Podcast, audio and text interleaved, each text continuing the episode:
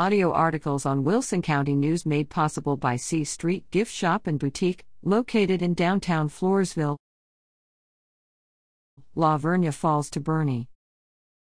The La Vernia Bears football team traveled to Boerne for a 41 6 loss to the Greyhounds to bring their record to 2 7 and 1 2 in district play October 29.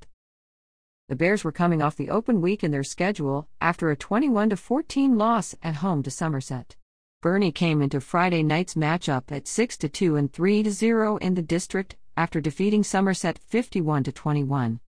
The Greyhounds scored early and ran out to a 14 0 lead before junior Stratton Hayes found freshman Ty Tabor for a 21 yard touchdown pass. However, a missed extra point attempt set the score at 14 6.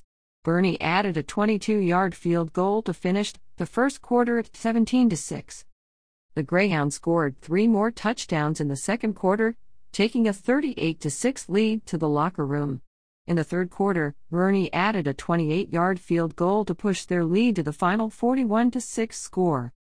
Hayes struggled through the night, completing 5 of 19 pass attempts for 107 yards and one touchdown with two interceptions.